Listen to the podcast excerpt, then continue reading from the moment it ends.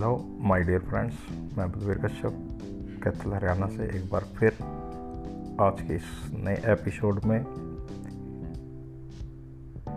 एक छोटी सी कहानी, जिसका शीर्षक है, स्नेह के आँसू। तो लीजिए, प्रस्तुत है। गली से गुजरते हुए सब्ज़ी वाले ने तीसरी मंजिल की घंटी का बटन दबाया। ऊपर से बालकनी का दरवाज़ा खोलकर बाहर आई महिला ने नीचे देखा बीवी जी, सब्ज़ी ले लो। बताओ क्या क्या तोलना है। कई दिनों से आपने सब्ज़ी नहीं खरीदी मुझसे।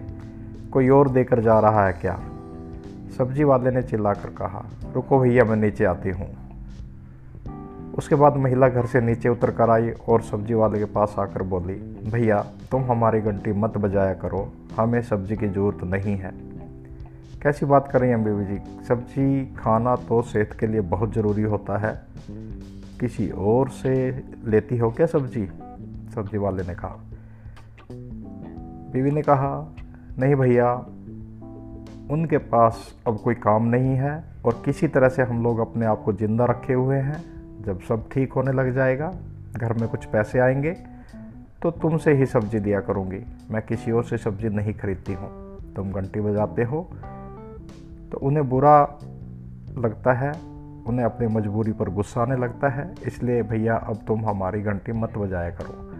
महिला कहकर अपने घर में वापस जाने लगी। सब्ज़ी वाले ने कहा, ओ बहन जी, तनिक रुक जाओ।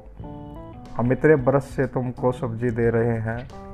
जब तुम्हारे अच्छे दिन थे, तब तुमने हमसे खूब सब्ज़ी और फल लिए थे।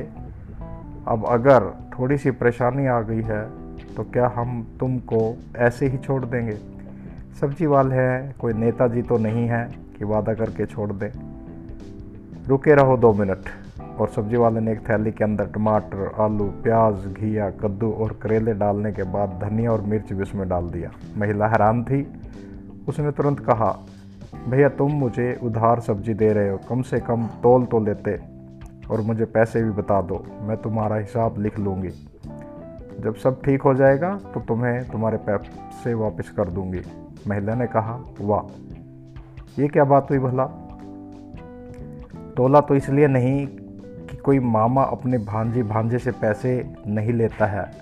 और बहन, मैं कोई एहसान भी नहीं कर रहा हूँ। ये सब तो यहीं से कमाया है, इससे तुम्हारा हिस्सा भी है। गुड़िया के लिए ये आम रख रहा हूँ और भांजे के लिए मौसमी बच्चों का खूब ख्याल रखना, ये बीमारी बहुत बुरी है। और आखिर बात सुन लो।